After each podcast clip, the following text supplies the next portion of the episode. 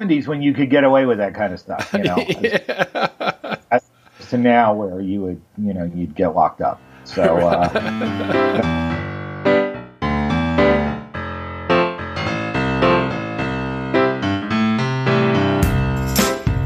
This is Ordinary Voices, inviting ordinary people into conversations about life and faith. I'm your host, Eric Elkin. I created this podcast to help me, a pastor, better understand people and the way they view the world. Now I'm inviting you into the conversation, so together we might listen. Listen to discover the expressions of hope in daily life. Guests on this show are not authorities. They're simply people willing to share with us the authenticity of their own thoughts. I try to provide the guests the freedom to talk and let them determine the direction of the conversation and reflect upon the things I heard them say. Each show, I ask you to listen like a good camp counselor. Good camp counselors allow children to express themselves without judgment.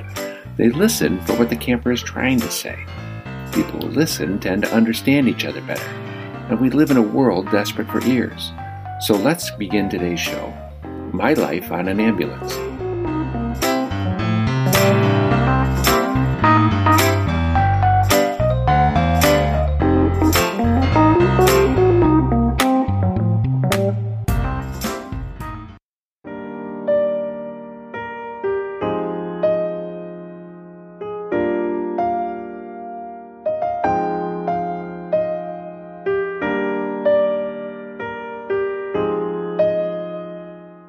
On Thursday, February 14th, Nicholas Cruz walked into Marjory Stoneman Douglas High School, took out an assault rifle, and started shooting into classrooms. When it was over, 17 people were dead and 14 were wounded. Cameras captured the mayhem of students leaving the school, of parents hugging their children, and of teenagers crying. As media outlets reported the incident, they started to examine the role of teachers, of administrators, and of police who responded to the scene.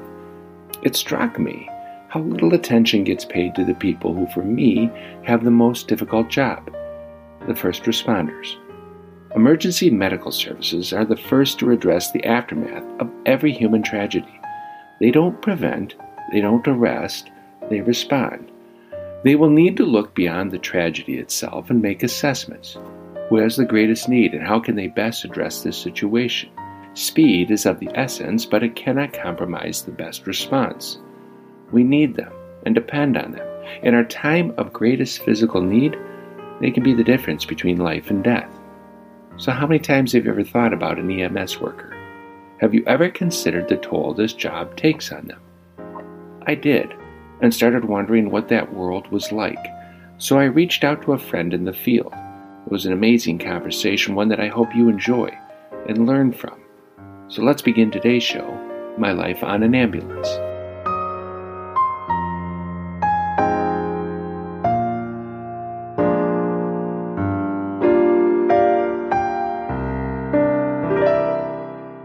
I'm talking to Mike, born and raised a Jersey boy. I'm guessing exit 18W. He's married to Jenna, who lives in Rochester, New York. Mike is living in New Jersey and commuting into Manhattan for work, but he's also commuting to Rochester to be with Jenna and her children. He's a paramedic, a professor, a medical lab researcher, and a nursing student. I could spend 15 minutes listing his jobs, because he's often doing 4 at a time. I got exhausted just listening to his weekly routine. It's been 25 years since I lived in New York, and at least that long since I had spoken to Mike. Our conversation reminded me of the things I missed about the East Coast. There are no filters. The conversation is raw and the humor is twisted. They say what is on their minds. Thankfully, Mike was on his best behavior, so I didn't have to edit language. To me, Mike reflects what we grew to learn about people from Jersey. They're tough on the outside, but very tender and compassionate just under the surface. As you listen, I think you'll hear this. Mike does what I asked him to do. He gave me the authenticity of his own thoughts. I found it a fascinating conversation, and I hope you do too. So let's meet Mike, the boy raised at a fire.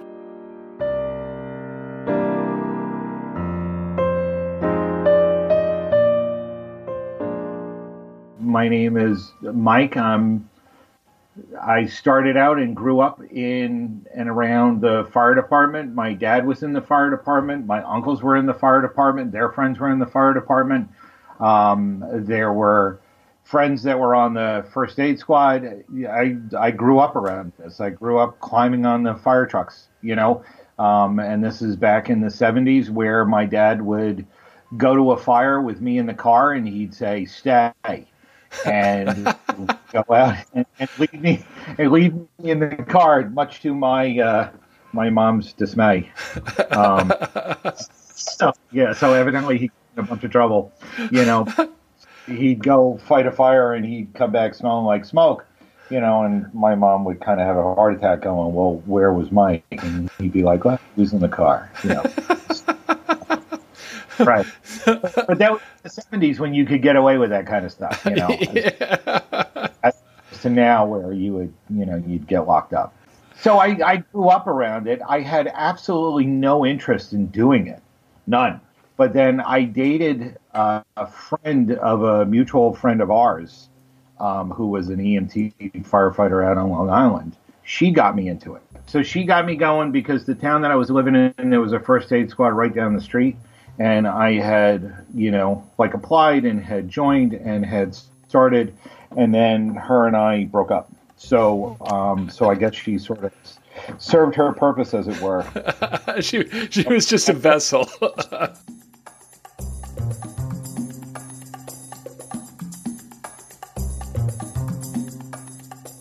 When Mike first served on an EMS squad, it was a part-time gig. He wanted to become a paramedic, but didn't get accepted right away. It's not a question of intelligence. There were only so many openings. So he's talked about his education and training leading up to his current position. Along the way, I learned about his father.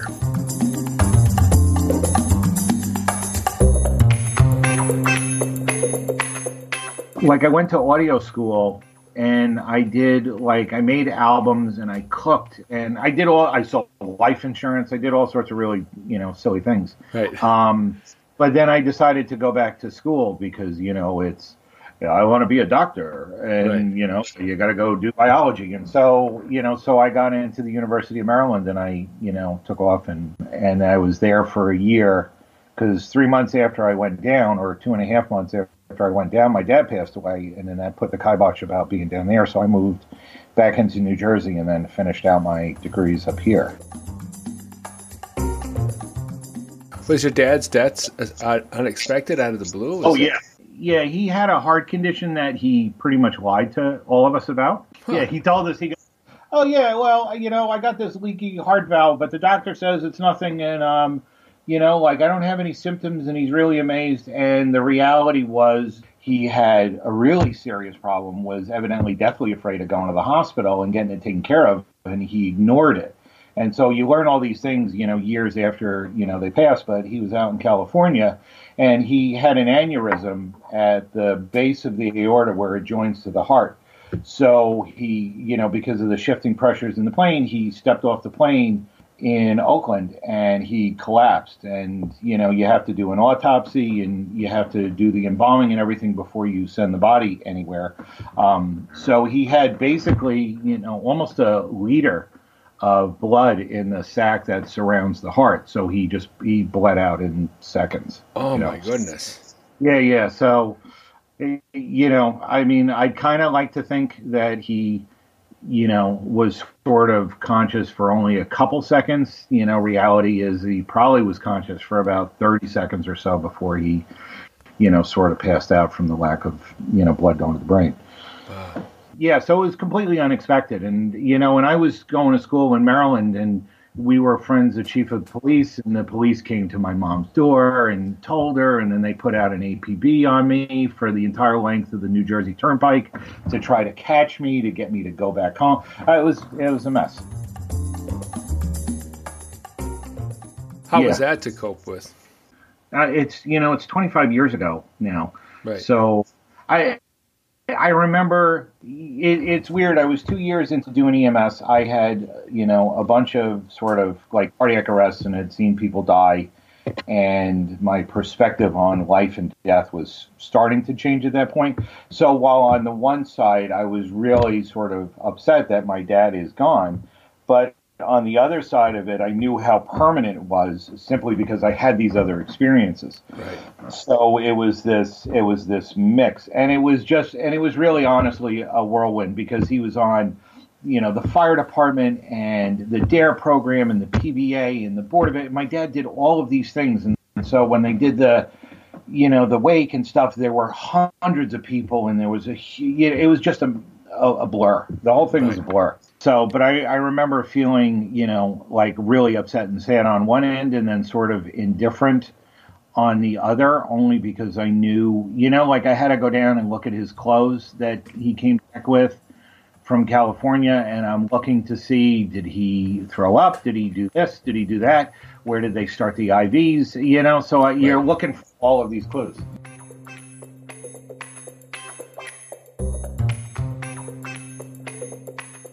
In my position as a pastor, I'm often dealing with families coping with the grief of losing someone. These conversations are quite different than how Mike speaks about his father's death.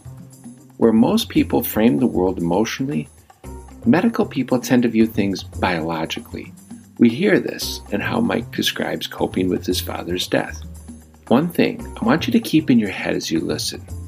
After 9/11, psychologists descended upon firehouses in New York City. They wanted to help firemen cope with their grief. They actually forced them to talk about their feelings, and it backfired.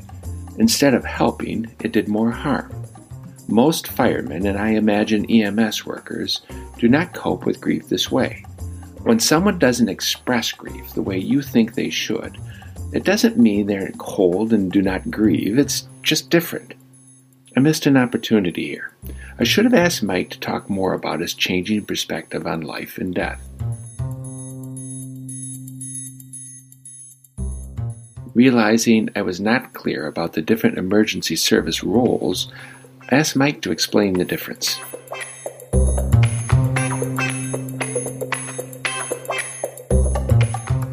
Well, EMS is just the service in general. EMTs are emergency medical technicians. They go through, you know, it's different for different states. New Jersey just upped their hours, but when I did it, it was 120 hours of training. They just sort of said, here are all the things you could sort of do, and you're sort of like a glorified kind of first aider. You can give oxygen, which is, you know, a medical gas at that time. Now you can give some other, you know, medicines and help. You know, like there's a lot of stuff in the news with heroin overdoses and Narcan and stuff. So they can give that, they carry that medication. And so there are certain protocols that say, yes, I can give this, you know, medication. But that's only happened within the past couple of years. Right. But really it was like, you know, Band-Aids and CPR and splinting, and so it was all the basic. And then there are categories of EMTs where they start to move. It's not, it doesn't count in New Jersey, but in other states they move into like EMTIs, which are intermediates. So they have some of the skills that paramedics have. They can do advanced airway skills, you know, and their assessment skills are a little more in-depth, but they don't do everything that a paramedic does. Okay. And then a paramedic is... You know, you have the advanced airway skills, you have a bunch of different IV access, so either through your veins or in your bones or in your neck, you know, different ways to access it. There's a formulary of, you know, a multitude of medications that you need to know and how to use and when to use them. And there are standing orders that you have to sort of follow, where I can give medicine without a doctor's sort of order, but then there are other things that I have to call the doc for. This is the kind of patient I have, and I can either have them say, okay, go do all of this, or I can suggest and say, if it's okay with you, I'd like to do X, Y, and Z, and give the medications and dosages and those kinds of things.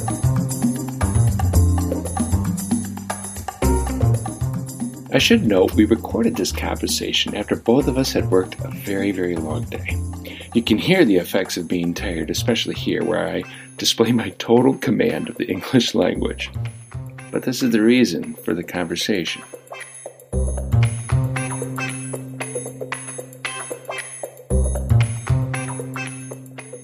I think about it all the time when a focus on large national tragedy. First responders, people in riding an ambulance, that this is not always necessarily an exception for them. Yeah, some things are bigger, but sure, you're kind of dealing with that all the time, right?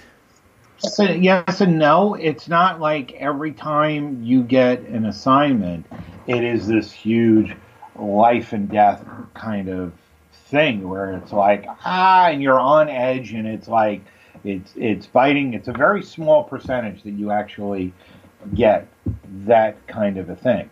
Okay. What you wind up getting, because the healthcare system is sort of so screwed up and how things are sort of prioritized, you get the person who says, you know, like today I had a gentleman who went to the doctor's office and the doctor said, look, I'm going to admit you into the hospital because we want to run these tests. So instead of going to the hospital and getting admitted that way, he decided to drive home and then call for the ambulance. And when he called 911, this is what happens. And when you call 911 and they say, well, what's the problem? And he says, well, I can't breathe. Then that automatically bumps it up to a paramedic response. Went to a nursing home for the chest pain early this morning, and I walk into the room, and the guy is sitting on the bed with his hands behind his back and his legs crossed over, and I openly said that, and I said, oh, the chest pain with the legs crossed. And then all of a sudden, the basic life support crew that was there was like, they just sort of realized what was, they're like, okay, yeah, we don't need you. Why was the call made? Because in a nursing home, they don't want to. They send you out to the hospital to make sure they don't keep you. If you say, "Oh, my chest hurts," they don't have the ability to sort of diagnose or not diagnose or make that determination. It's automatic. You get sent to the hospital. But when they call for an ambulance, it's, well, he's having chest pain, and so you don't know, is he having chest pain because he sat there and he tried to pick up his commode, or he grabbed the bed and he pulled his muscles wrong, or is he genuinely having a chest pain? They teach you in paramedic school, one of the things that they teach you is to look at somebody and it's sick, not sick. So when I look at you across the room, first impression kind of a thing, I can look at you and go, yeah, you're pretty sick. And then I can look at you and go, this is complete nonsense, right? And so when you walk in, if you're really having some sort of cardiac kind of chest pain event, do you honestly think, are you laying in bed, like back behind your head and your legs crossed and stuff? No, you're not.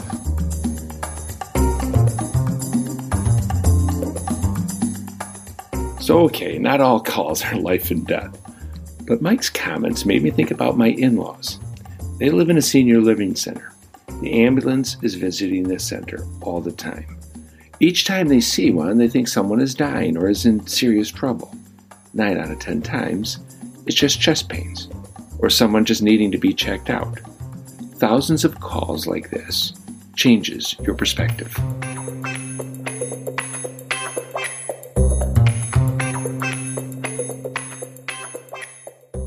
Some people might listen to this and go, well, you can't really determine that. It's I've seen enough chest pains, not that I'm a complete expert on it, or I've seen everything or done everything, not by any stretch of the imagination. Right. I think anybody who says, I've seen it all is full of crap, but, because you never see it all. But you get to be a pretty good read of, what it is. And I've gotten in these cases, I've gotten very sort of honest and very sort of literal. Right. Where I will ask you, my partner today was like, I can't believe how honest you are. Like some of the things you ask, he goes, I wouldn't ask those things. And I'm like, well, because it gets really dumb. And it's, I had in the last 36 hours, I've had 5 conversations with people who've been having asthma problems going, well, look, if you use your asthma inhaler twice and it doesn't do anything, it's not going to get any better at that point. You need to call for an ambulance. Now I'm sitting there and I'm jamming meds into them to try to reverse things that could have been easily tackled 8-10 hours ago. Right. But they think it's going to get better, and they don't want to go to the hospital, and I'll just keep doing my inhaler. And now at 3 o'clock in the morning, I'm pretty close to putting a tube down your throat because you didn't want to go to the hospital 8 hours earlier when you knew your inhaler wasn't working.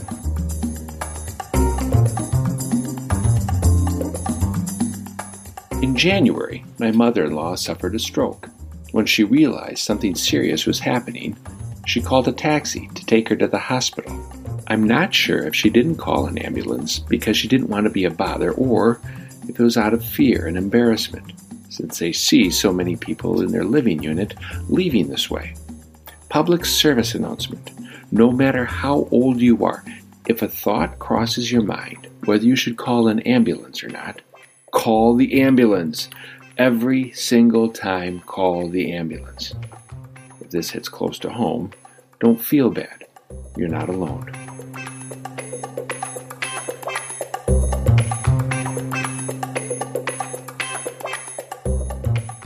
So, hey, go back to that guy.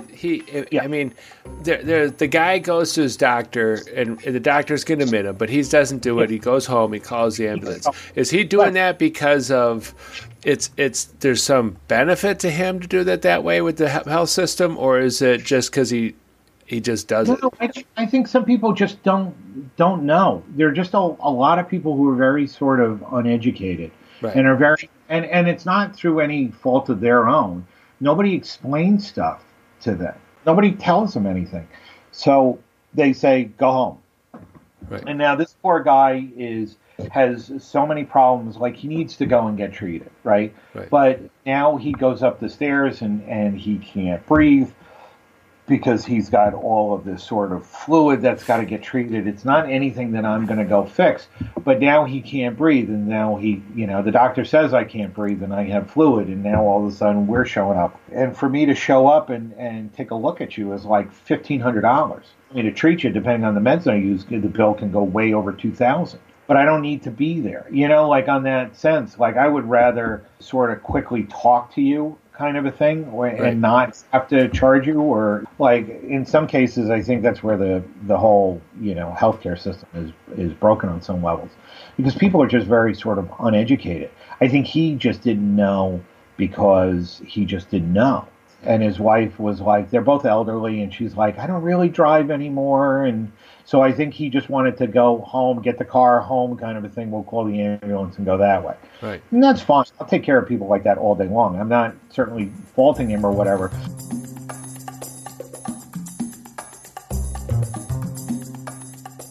People just don't know. All ages, all demographics, all conditions. Sometimes I wonder if the world just throws too much information in our laps. It becomes too overwhelming to digest it all. In the last two congregations I served, we had a parish nurse. This is just an invaluable position for every congregation. Nurses can help educate. More importantly, they help translate medical information to families pressed to make serious decisions at critical times. It relieves so much stress from the situation. And then there are the other people.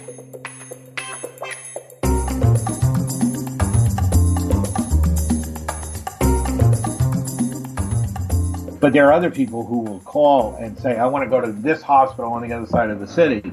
And then as soon as you drop them off in triage, they get up and they walk out the door, because it's better to skip out of the Medicaid $5 copay than it is to pay for a cab and pay $20 to go across town. It's cheap. And hold on. Say it again. I mean, so you'll take them across town to a certain hospital. Yeah. And then they'll jump out of there because... Because they need to go somewhere in that area, and it's cheaper to call for the ambulance to have them come pick up. People know how to play the system. We had a regular homeless guy. He drove me nuts because he was just hungry. The dude was just hungry, and he would always complain about arm pain, but he would call and say that he had chest pain because you knew you got a faster response that way. Right. And a couple times he pulled me off some pretty serious jobs that I got yanked off of because I was closer to where his location was than to where I was going. And I got yanked off that job to go pick him up. And he, and I'm like, and when you hear the address for certain homeless people and stuff, you're going to pick up Bob Jones, right. Right? And so you pick him up, and this guy, his name started with a J, and I was like, dude, let me guess, you're hungry and your arm hurts, right? And he's like, I know, you guys don't like me. And it's it's not a question. Anybody will come pick you up. We don't care about that. We will take you to the hospital and get you a tuna fish sandwich.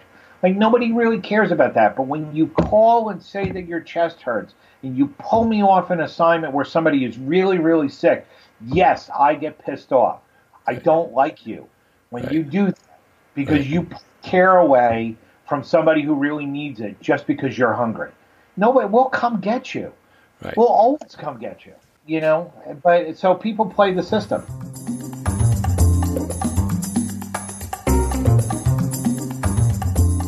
People always play the system. I imagine listeners will respond to that statement in a variety of ways. Do we fix a system so people cannot play it? Or do we strive for a system where the people are fed? Thoughts from an earlier interview came floating through my head here. Carl, who worked with homeless youth and families, would probably give this kind of perspective. If the thought of man calling an ambulance to get a sandwich gets you mad, just think what kind of life you live where you have to call an ambulance to eat. Mike's sharing this reminds me, if you don't address poverty, poverty will address you. The poor will always influence the whole system. So we might as well be proactive and life-giving in our approach.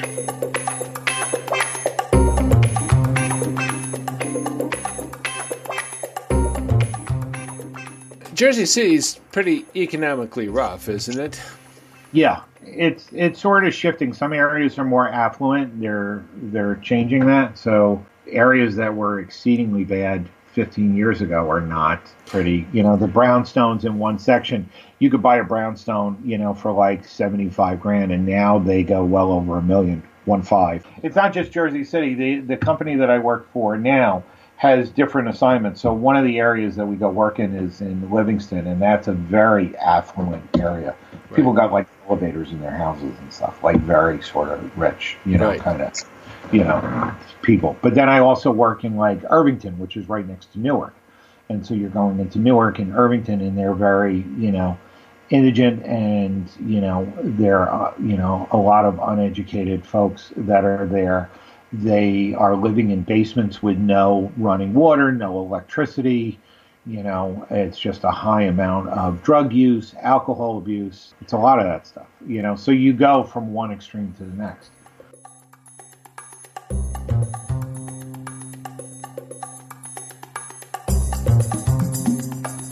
Mike shared with me that a colleague tracked his calls over a 2-month period. 73% of all calls were canceled on the way to the location.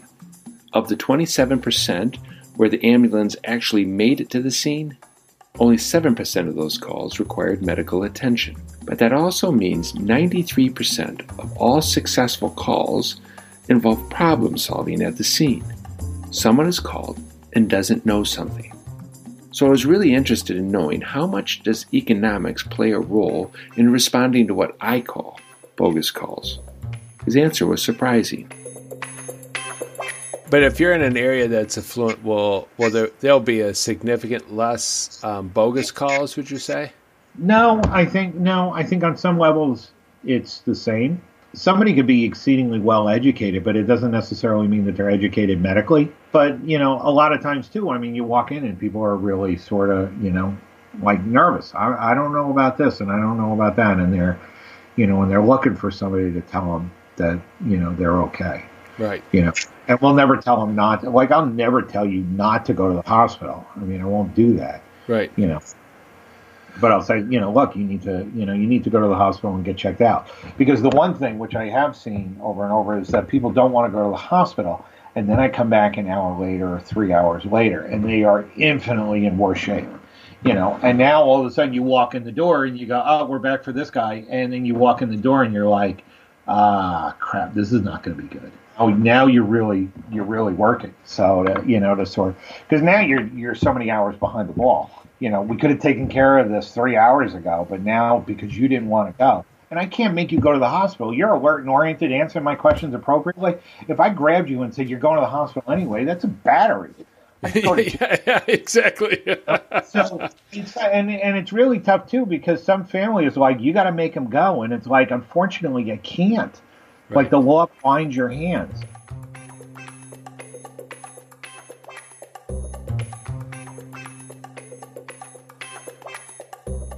Let's take a quick commercial break. I want to thank you for listening. It may not seem like a big deal to listen, but it is.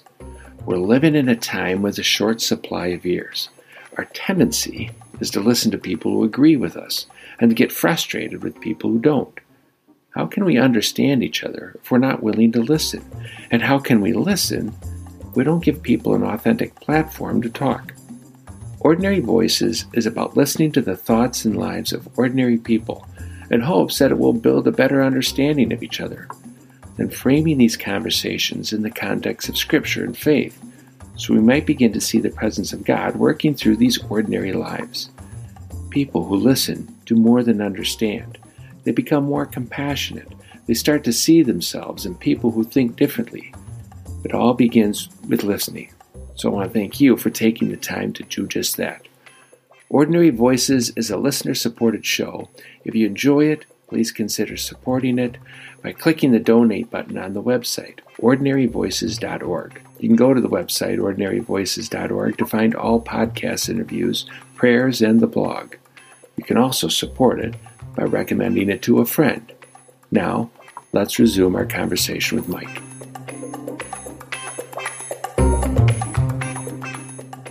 Now we're going to delve into the 7%, the calls requiring medical attention.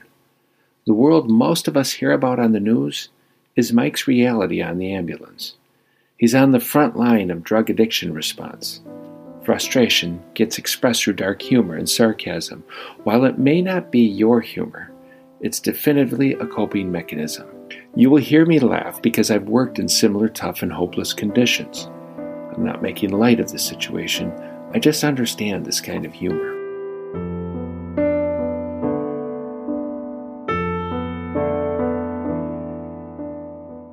You try to educate people as much as possible, but sometimes educating people, especially if they're like doing heroin and stuff and they get pissed at you because you wake them up. It's like, all right, well, look, if you want to go do heroin, then do heroin in some place where people don't see you and don't call. Then that way I don't show up and wreck your high, right. And that becomes the public service announcement,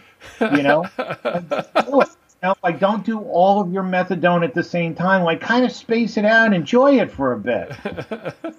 Don't do it in Dunkin' Donuts when you're eating and now you're choking because you're too, lethargic to, actually swallow. Right. And then get mad at me because I wake you up because you're about to die. Sorry, but don't do that in private. Right.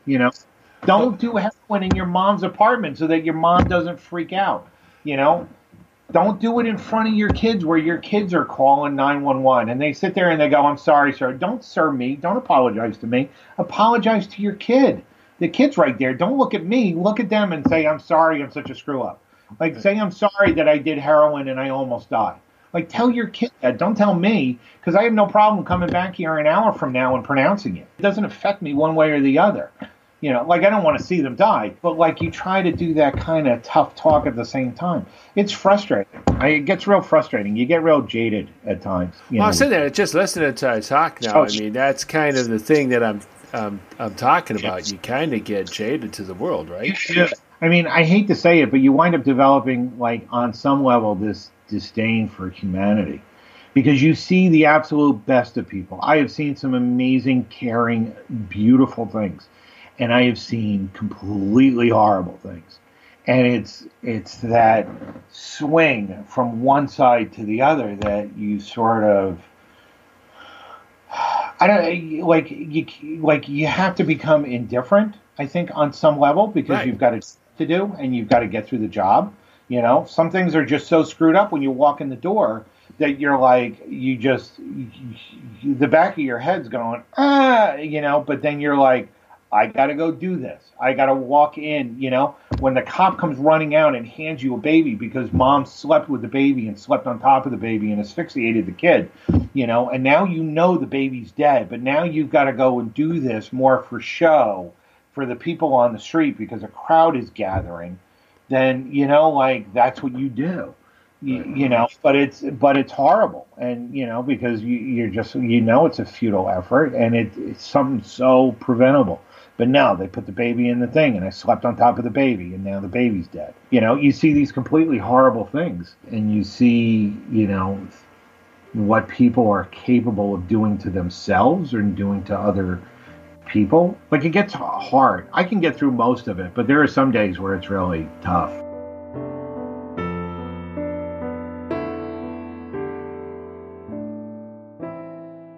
A couple of things Mike said here really struck with me. The conflict of seeing the best of people and the worst of people. The reality of our cruelty, not just to others, but to ourselves. Mike may express a disdain for humanity, but his speech pattern reveals a deep desire to stop people from harming themselves. That you can't becomes a major frustration. Listen for what Mike is trying to say. The emotional toll of dealing with death.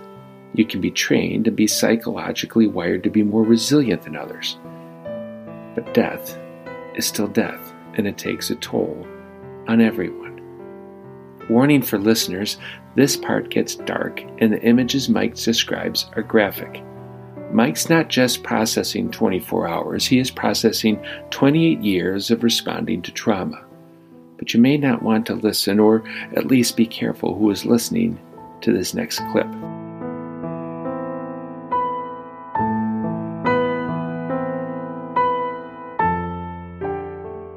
What was one of those hard days like? I guess it was about a year ago. I played Angel with Death for 2 days. I had 12 deaths. I had 7 one day, and then I had 5 the next. And you're like, come on. And it wasn't like simple things. It was like people who had arrested, there were pronouncements. But then I had like suicides where I had a kid who had a fight with his mom and turned and like leapt out of a 21st story balcony. Like crazy, and by the end of the day, you're just like, God, enough. I am done with dead people. Like, I'm done. Like, right. I am done.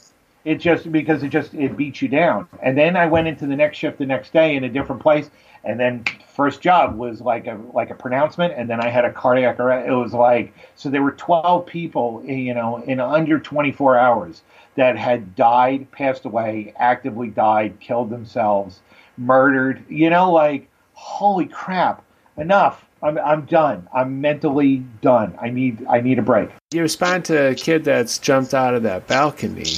That's got to be kind of an ugly scene to get to, just the physical part of it.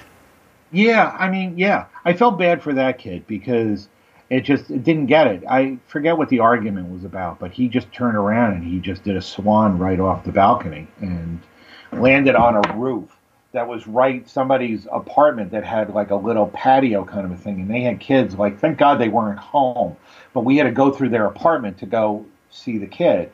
And, you know, and on one end, you're sort of fascinated by the effects of, you're like, what apartment did he jump from, you know, to what is actually sort of in front of you, you know. And on the other end, it's, you know, it really sucks because it's completely useless. You know, it's pointless. But, you know, I mean, for some suicides and stuff, I actually have a huge amount of sort of weird respect for these people in the sense that you're that fight to self-preserve and to be there. They've managed to overcome it for whatever reason and carry out this senseless act. And as sad as that act is, if they could carry that out, could you imagine what they could have done if they had turned their attention in some sort of positive way? You know, like if you can carry out that type of an act and do this, you know, like, you know what you could have done when things were different, if you had felt differently? There's no stopping somebody who could, if you've got that kind of a drive. It's just, it's sad that it's, you know, that it comes to that end. Does it start to wear on you? Like, is this the kind of job that you can only do for so long? I think maybe for some people, yeah. I think everybody's sort of different as to what you can tolerate, what you can't. Right. Kind of a thing. I love doing this, so. This is, you know, I just came to sort of a, look, if it's your turn to go, it's your turn to go. Like, I am such a firm believer in that. And I know a bunch of other people who are sort of the same way. If it's your turn to go, if God says, hey, you know what, Eric, tomorrow morning at 9, guess what? You're going. Time's up. And it doesn't matter who's there, what's around, what's available, what, nothing. If it's your turn to go, it's your turn to go. The only reason why you survived it is because it wasn't your turn to go, and God had some other plan for you. I have worked and I have watched other people work. When it is your turn to go, it is your turn to go. It does not matter at all what's available, what drugs, what equipment. technical ability. If it's your turn to go, it's your turn to go. That's it. You're done. But if it's not, it's not your time to go. You have other things to do, regardless of what those things are. It may be nothing. It may be that you go on and invent a cure for cancer. It may be that, you know, you run over some lady in the street, you know, and then you die in jail, you know, whatever. But there's some sort of plan for you on that end. So if you don't go, it's because you're not done yet. There are other things you need to do while you're here. And I am massively a believer in that one.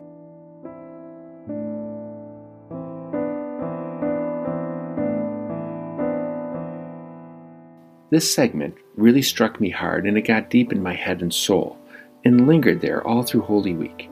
It was unnerving to think of the randomness of my own demise. It made me feel really vulnerable. Driving back and forth to work, I kept on thinking, will this be the day? All people feel like they're in control of their own life and death. Eat the right foods, get exercise, don't smoke, look both ways before crossing the street, don't talk to strangers.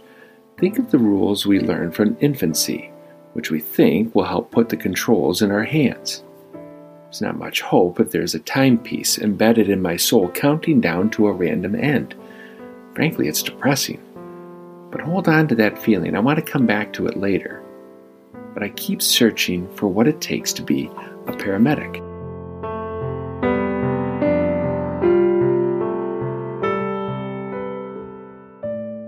You enjoy just how physically the body and the whole thing works. Yeah, and I like working. I like assignments that you've got to work. Like, you've really got to work. I'll take care of anybody.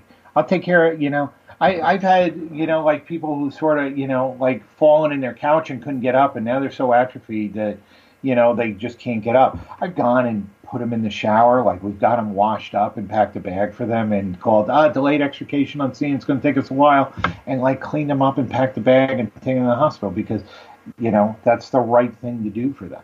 Right. You know, it's not like they're this piece of meat that you just got to throw in and go on to the next assignment. I mean, they're a person and you've got to go do that, you know, and I will do that day in and day out. And I take assignments that are challenging, that you walk in the door and you're like, all right, let's go to work. You know, whatever it happens to be, it's like, okay, this is it. And you've got to think and you've got to move quick and you've got to act fast, you know, because now your time is of the essence. So you've got to do a lot, do it really fast, you know. So it's fun and it's challenging. And I like taking care of people. I mean, I love doing this job. There's something about you have to be cold to your circumstances. You wouldn't keep on doing it if you weren't passionate about it. Yeah. Oh, yeah. No, I'm definitely compassionate about it, and I definitely like taking care of people and stuff. But I think there's that mix of frustration. And I don't want to say cold, but you've got a job to do. Regardless of what it is, you've got a job to do. So if it's completely horrible and it's completely screwed up, you put those blinders on. Your feelings have to come later. Right. And then the thing is that we all make really horrible jokes. And I mean horrible jokes. But you just saw some completely horrific things. You just saw a family completely in distress. You know, right. Kids and adults and parents and, you know, and you got a job to do. You got to cope with all of that stuff. And you got to get through it. And then, you know, and when the assignment's done, you're on to the next assignment. Somebody else needs to get taken care of, and you're on to the next thing. And you may not get to think about that for like 3 hours because now you're just going and going and, you know, you're charting and caring and, you know, meds and all of this stuff. And so, you know, you may not get to those thoughts until, you know, much later where you finally get to take a break and you go, ooh, okay, well, that was pretty nuts.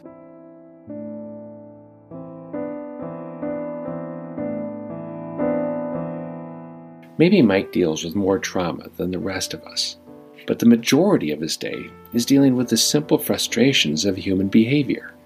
That can be very stressful. As I keep searching for how Mike deals with stress, it may be a good time for you to think about yourself. When work and life produce stress, how do you handle it? What are your coping mechanisms?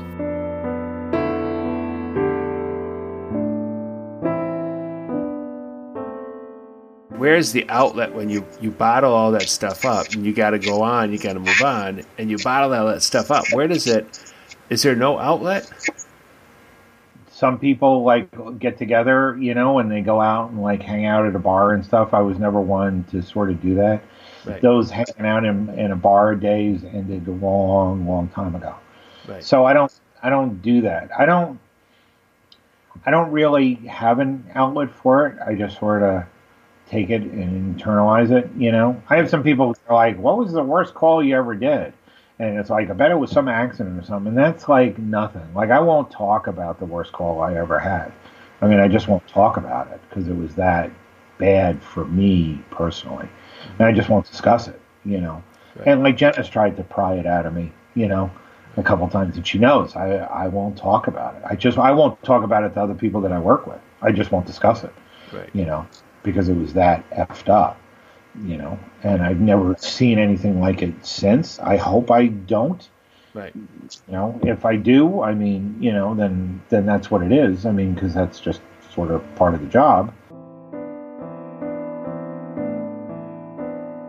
You know, I guess other people have different outlets for stuff. I don't know if I do, you know, I don't think I do. It's not like I drink heavy or go sob uncontrollably, you know, on a telephone pole or something like that. Right. It's, you know, you just move on and, you know, and I don't know, you know, in like talking to you and like telling you these things, if it makes it seem like I'm really sort of cynical or like I just have this bad outlook on life. You know, like I've had people sort of tell me like, you're just really sort of angry or combative or whatever. And I, you know, and I certainly don't feel that way. You know, at the end of the day, when you go home and you're only sort of lost with your own thoughts about it, you know, that's when you really have to sort of deal with it. It's easy to sort of goof around, right. You know, with somebody too. But at the same time too, you know, you get tired of talking about medical stuff all the time. And it's, you know, and it's hard when you're like in and you're doing something medical, like, and then your whole job is medical, and then you're on the truck and it's medical, and then you get questions from people and it's medical, and you're like, enough. I just want to talk about sports. I want to talk about a car. I want to talk, you know, like, I just want to talk about something different because enough of medical, like, I'm tired of answering questions. Because I've got to answer questions and solve problems and stuff all day long. And now I need to mentally sort of take my hook off. Jenna does that to me a lot. And I know she's curious and has questions and, you know, and things about the kids that she deals with and stuff. And, you know, but sometimes it really becomes enough. And I'm like, just, honey, like, can you not ask me, you know, those clouds? Like, I'm done medical. Like, I just worked 78 hours, like, you know, in the last 5 days. I'm medically sort of fraught. Like, I don't want to talk about medical. Don't ask me about seizures or, you know, these things. You know? Unless it comes up in some weird context where you go, oh, well, that's kind of cool. And then you have some conversation about it. But just a, you know, just a barrage of like constant questions and stuff. It's like, I need to take a break. Like, I just need to take a break. Like, I just want to watch cartoons. And she watches all of these things. Like, she watched an autopsy the other night, and she's like, oh, it was really gross, but it was really cool and stuff. And I'm, like, watching, like, Robot Chicken, you know? Yeah. That's how I'm taking my head off the, you know? Like, that's how I'm taking my head off the hook. And I'm watching Family Guy, and I'm watching Frasier. And, like, I like to watch mindless crap. Right. Because I don't have to think about it. It doesn't take a lot of thought. I don't have to worry about somebody's living or dying. You know, like, you don't have to worry about that stuff.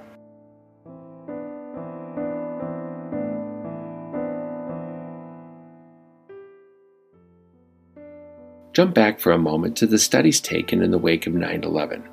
At the time, the standard approach to trauma was to urge people to talk through the experience and the emotions of the event. Researchers discovered this approach actually plunged people into a deeper level of anxiety and depression. According to a July 28, 2011 article in the New York Times, research conducted by people studying the impact of the 9/11 attack on the World Trade Centers discovered that 35% of the general population who witnessed the attack experienced post-traumatic stress. For first responders, it was barely 10%. In the end, they discovered people are far more resilient than experts thought.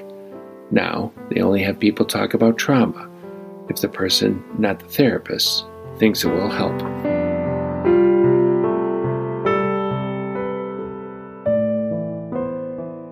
Do you ever think of what you're doing in terms of like a faith or a spiritual dimension to that? Well, in terms of what? I mean, how, what, like, what are you... Like, does it feed you spiritually?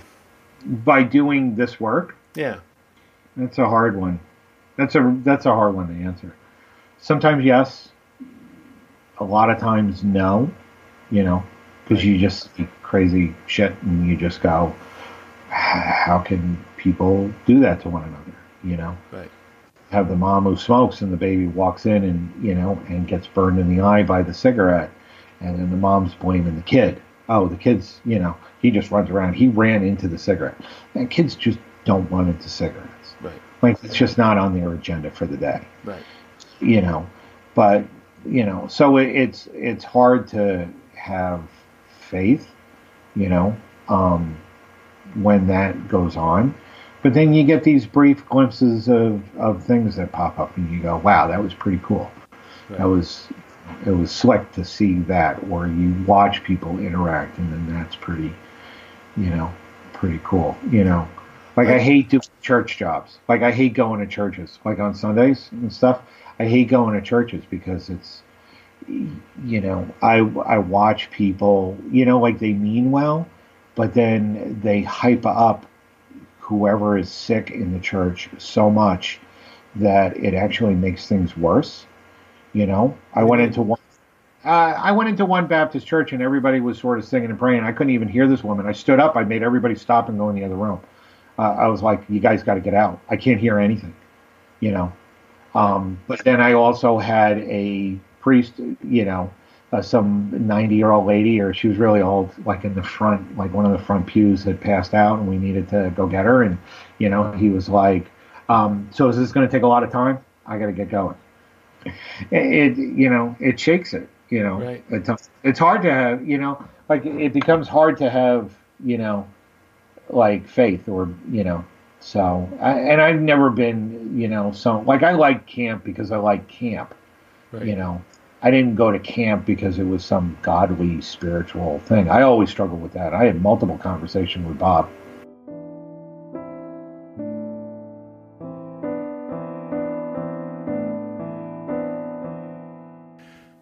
So who is Mike and what did I learn from our interview? At the end of the day, Mike is a good-hearted person with a deep compassion for humanity. This compassion is not expressed in flowery words, but frustration. One has to care to be that frustrated. Even when someone says they fight a disdain for humanity, that kind of emotion comes from a desire to help.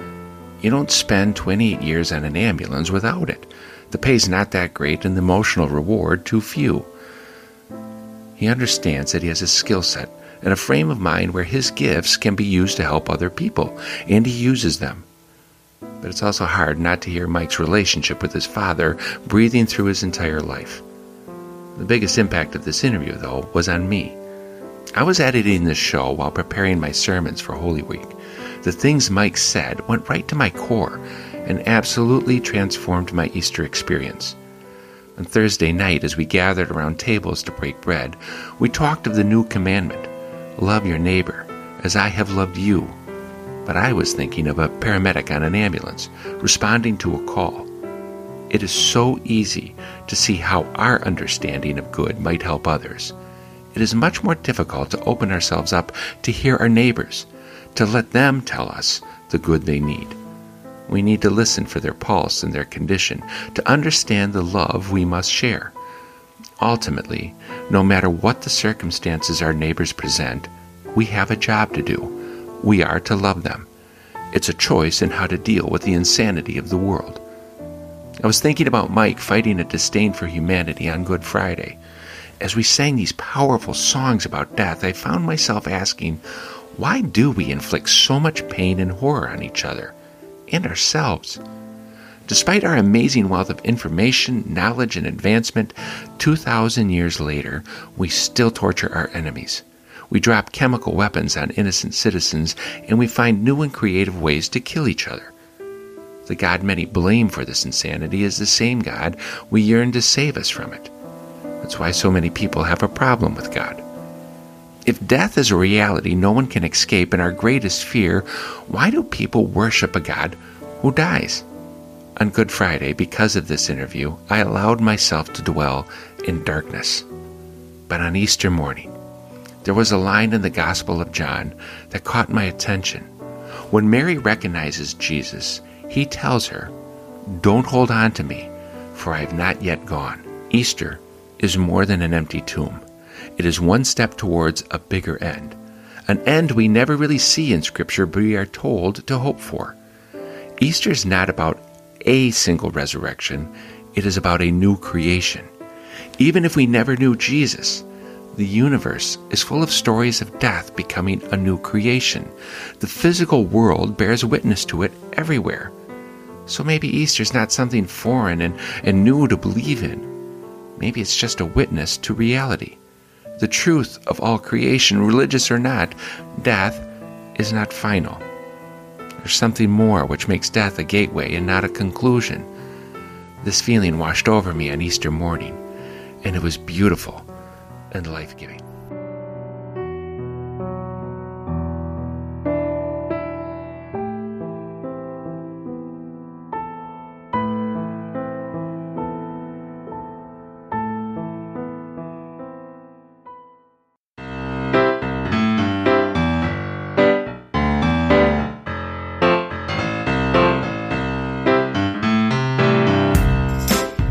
That's our show. I want to thank you for listening, and I want to thank Mike for sharing.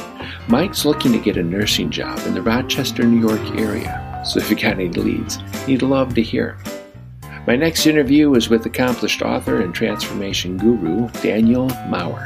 We're going to talk about stories and how they help us find transformation. Until then, check out the website OrdinaryVoices.org. That's OrdinaryVoices.org to follow along. If you like what you heard, please share it with a friend. And remember, it's a listener-supported show, so if you enjoy it, please consider financially supporting it by clicking the Donate button on the website, OrdinaryVoices.org. On behalf of all Ordinary Voices, thanks for listening, and I look forward to our next conversation.